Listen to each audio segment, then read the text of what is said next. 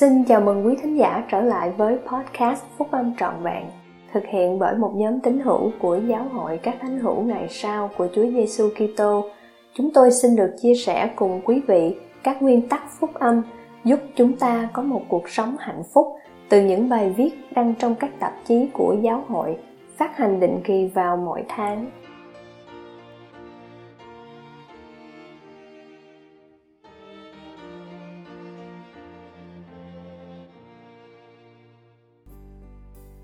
Chiến thắng những nỗi lo lắng trần tục Bài của anh cả Hans T. Bum thuộc nhóm túc số thầy 70 trong Liahona bản tháng 3 năm 2021 của Giáo hội các thánh hữu ngày sau của Chúa Giêsu Kitô. Những nỗi lo lắng trần tục không được làm tôi sao lãng việc tuân giữ lời của Thượng Đế. Thậm chí khi chúng ta được hứa những phước lành lớn lao, nếu chúng ta lo lắng về những điều trần tục thay vì ý muốn của Chúa, thì chúng ta sẽ mất những phước lành đó. Điều này được minh họa rõ nét qua kinh nghiệm của một người đàn ông trong những ngày đầu của sự phục hồi. James Covell đã từng là một mục sư của một tôn giáo khác trong 40 năm, nhưng sau khi nghe phúc âm phục hồi thì ông đã giao ước với Chúa rằng ông sẽ tuân theo bất cứ lệnh truyền nào Chúa ban cho ông qua tiên tri Joseph. Xin xem giáo lý và giao ước tiết 39. Tiêu đề của tiết Qua Joseph, Chúa phán với Covell, Hãy chịu lắng nghe tiếng nói của ta phán cùng ngươi rằng Hãy đứng dậy và chịu phép báp tem và làm sạch tội lỗi mình đi, trong khi cầu khẩn danh ta, rồi ngươi sẽ nhận được thánh linh của ta và một phước lành lớn lao mà ngươi chưa từng bao giờ biết đến. Xin xem, giáo lý và giao ước, tiết 39, câu 10. Tuy nhiên, Covell nhanh chóng chối bỏ lời của Chúa và quay trở lại với những nguyên tắc và những người trước kia của ông ta. Xin xem giáo lý và giao ước tiết 40, tiêu đề của tiết.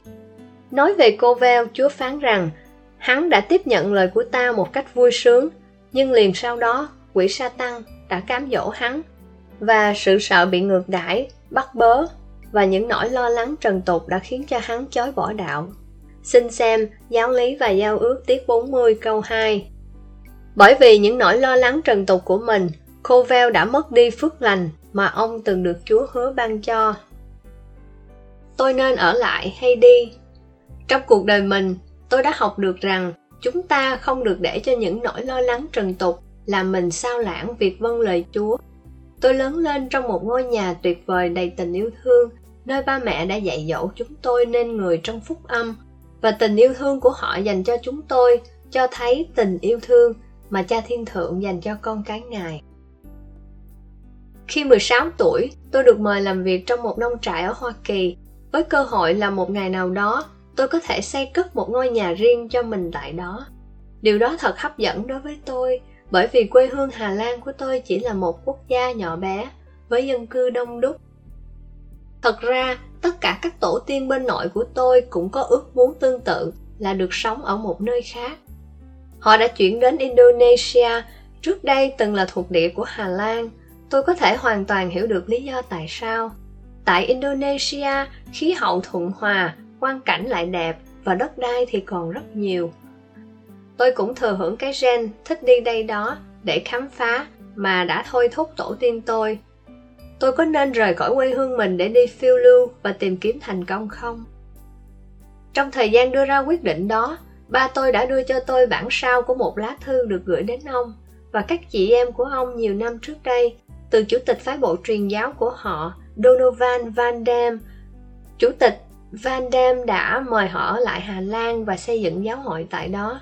Ba tôi nói với tôi rằng ông đã quyết định làm đúng như vậy và bởi vì tên của gia đình Bum được ghi trên lá thư, nên bây giờ đến lượt tôi phải quyết định điều cần làm. Trong những năm sau đệ nhị thế chiến, nhiều tín hữu giáo hội đã di cư đến Hoa Kỳ và Canada. Việc đó vẫn tiếp diễn trong những năm 1970, mặc cho các vị lãnh đạo giáo hội khuyến khích tín hữu ở lại đất nước của chính họ và củng cố giáo hội ở nơi họ sống.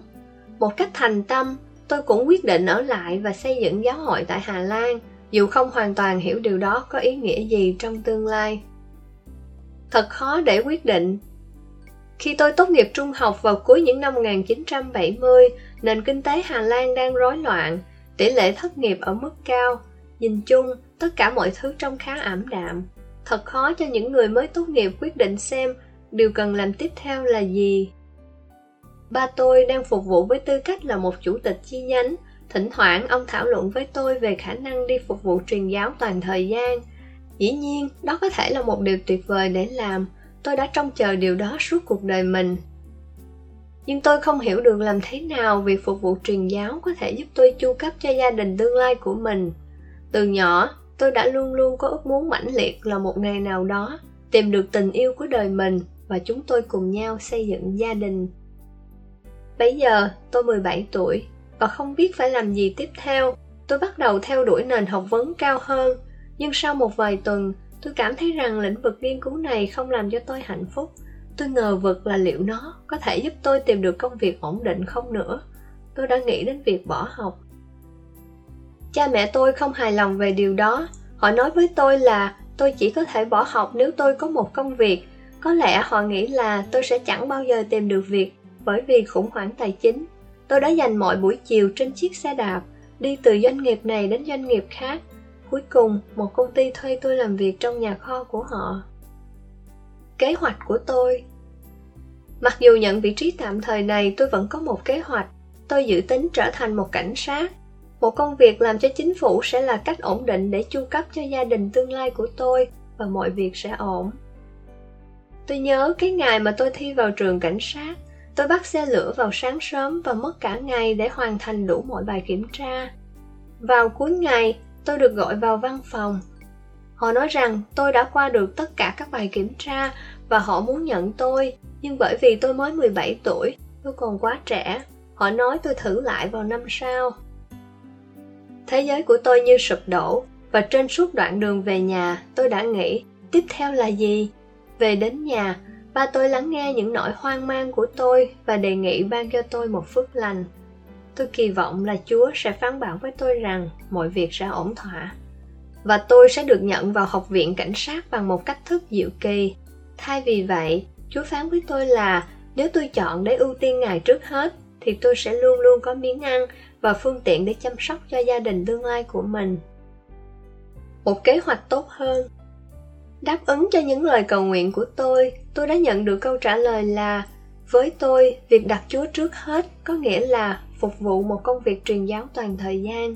Tôi đã luôn luôn có ý định làm như vậy, nhưng chưa biết được là việc đó sẽ dẫn đến đâu. Giờ thì tôi đã biết rằng việc phục vụ truyền giáo là điều tôi sẽ làm và tôi muốn thực hiện nó càng sớm càng tốt.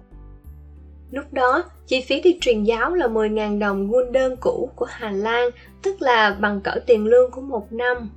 Tôi tiếp tục làm việc tại nhà kho và đến mùa hè năm 1981, tôi đã có được 10.000 đồng quân đơn. Tôi cũng được 18 tuổi. Ba tôi, vị chủ tịch chi nhánh, cũng như vị chủ tịch giáo hạt và chủ tịch phái bộ truyền giáo, nói rằng tôi còn quá trẻ để đi truyền giáo. Vào lúc đó, độ tuổi cho phép là 19 tuổi. Nhưng vào sinh nhật thứ 18 của mình, tôi tự đến gặp cả bác sĩ và nha sĩ và nhờ họ hoàn tất phần thăm khám và đề xuất của họ trong đơn đăng ký truyền giáo của tôi.